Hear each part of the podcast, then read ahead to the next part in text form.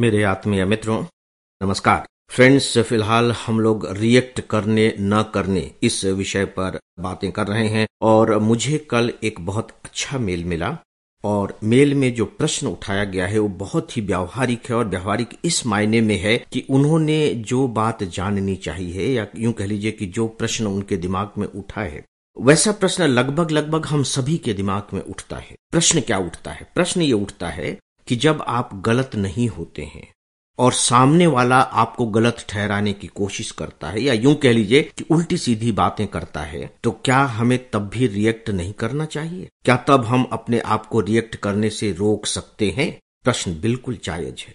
क्योंकि व्यावहारिक स्तर पर हम यही करते हैं। कोई जब हमें गलत ठहराता है तो हमें अचानक गुस्सा आ जाता है। हम उत्तेजित हो जाते हैं। और उस समय स्वाभाविक तौर पर या यूँ कह लीजिए कि हमारे दिमाग का मैकेनिज्म कुछ ऐसा है कि हम रिएक्ट कर बैठते हैं। और सच पूछिए तो ऐसे समय के रिएक्शन को हम बहुत ज़्यादा गलत भी नहीं मानते। हो सकता है कि सामने वाला भी जब हमारी बात को समझ जाए और उसे लगने लगे कि नहीं, यहाँ मैंने इससे गलत बात कही थी तो वह भी हमारे रिएक्शन को ठीक ही समझने लगे। सोचे कि भाई, जब मैं गलत बात कहूँगा, उल्टी सीधी बातें करूँगा तो सामने वाला तो ऐसा करेगा ही करेगा। ऐसा होता आ रहा है। लेकिन क्या इसके सिवाय कोई दूसरा उपाय नहीं है? क्या हम ये जो कर रहे हैं, यह सही है? मैं सही और गलत पर उतनी बात नहीं करूँगा। मैं बात इस पर करूँगा कि क्या ज़्यादा सही होगा। देखिए, जब हम रिएक्ट करते हैं तो इस मायने में तो आप कह लीजिए कि एक सही काम कर रहे होते हैं कि हमारे अंदर की जो भड़ास होती है ना, वो निकल जाती है। कभी कभी होता यह है कि सामने वाला कुछ भी कह के चला जाता है जबकि हम उस समय गलत नहीं होते हैं, लेकिन हम कुछ बोल नहीं पाते। बाद में फिर मन ही मन घुटते रहते हैं, घुटते रहते हैं, घुटते रहते हैं, अपने बाल नोचते रहते हैं, अपने पर ही गुस्सा आता रहता है। लगता है कि यार, हमने उस समय उसको जवाब क्यों नहीं दिया? तुरंत हमें मुँह तोड़ जवाब देना चाहिए था, और वो चुप हो जाता, क्योंकि उसके पास कोई उत्तर नहीं होता मेरे जवाब का। अगर स्थिति ऐसी है, तब बिल्कुल ये कहा जा सकता है कि रिएक्ट करना सही था। लेकिन यह भी हमारा एक मैकेनिज्म है।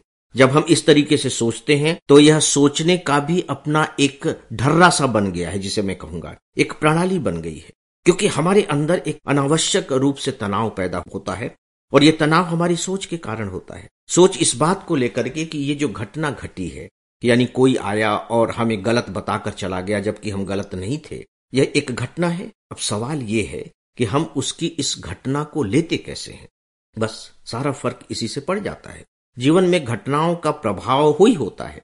घटनाएँ अपने आप में कुछ भी नहीं होती। उनके प्रभाव होते हैं और उनके प्रभाव, याद रखिए, हमेशा उसके अनुकूल होते हैं, जिस तरह की प्रणाली हमारे दिमाग की होती है। इसे नोट कर लीजिए। इसीलिए जब ऐसे विषयों पर बात की जाती है या वाद विवाद किए जाते हैं तो सही निष्कर्ष पर पहुँचना थोड़ा सा मुश्किल काम होता है। क्योंकि सही निष्कर्ष का पैरामीटर क्या होगा? उसका आधार क्या होगा? मैं जो आधार मान करके चलता हूँ, दो आधार हैं। पहला आधार कि हमारे अंदर संतुलन बना रहे, पहला आधार। और जो दूसरा आधार है कि स्थितियाँ खराब न हो। एक अपने अंदर की बात हो गई, मेरा संतुलन बना रहे, ये अंदर की बात हो गई। स्थितियाँ खराब न हो, ये बाहर की बात हो गई।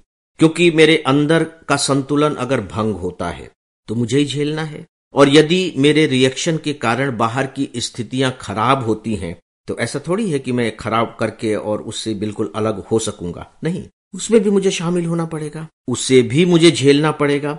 तो मुझे ये दो मुख्य आधार मालूम पड़ते हैं, जिसके आधार पर आप यूँ कह लीजिए कि हमें इस बात का फैसला करना चाहिए कि मैं रिएक्ट करूँ या न करूँ। एक तो बातें और। एक बात तो यह कि मैं गलत नहीं हूँ। यह अपने आप में कितना सही है? क्योंकि मैं तो अपने को सही मान रहा हूँ।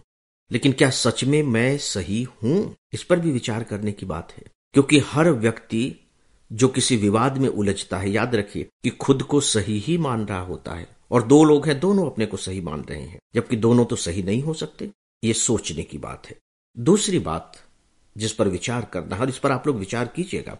हो सकता है कि कल हम लोग इस पर आगे बात करें, और वो ये है कि मैं रिएक्ट करने को एक उपाय के रूप में लेता हूँ कि समस्या सुलझ गई, बात खत्म हो गई। लेकिन क्या रिएक्ट करने के सिवाय कोई दूसरा रास्ता नहीं था या नहीं हो सकता है?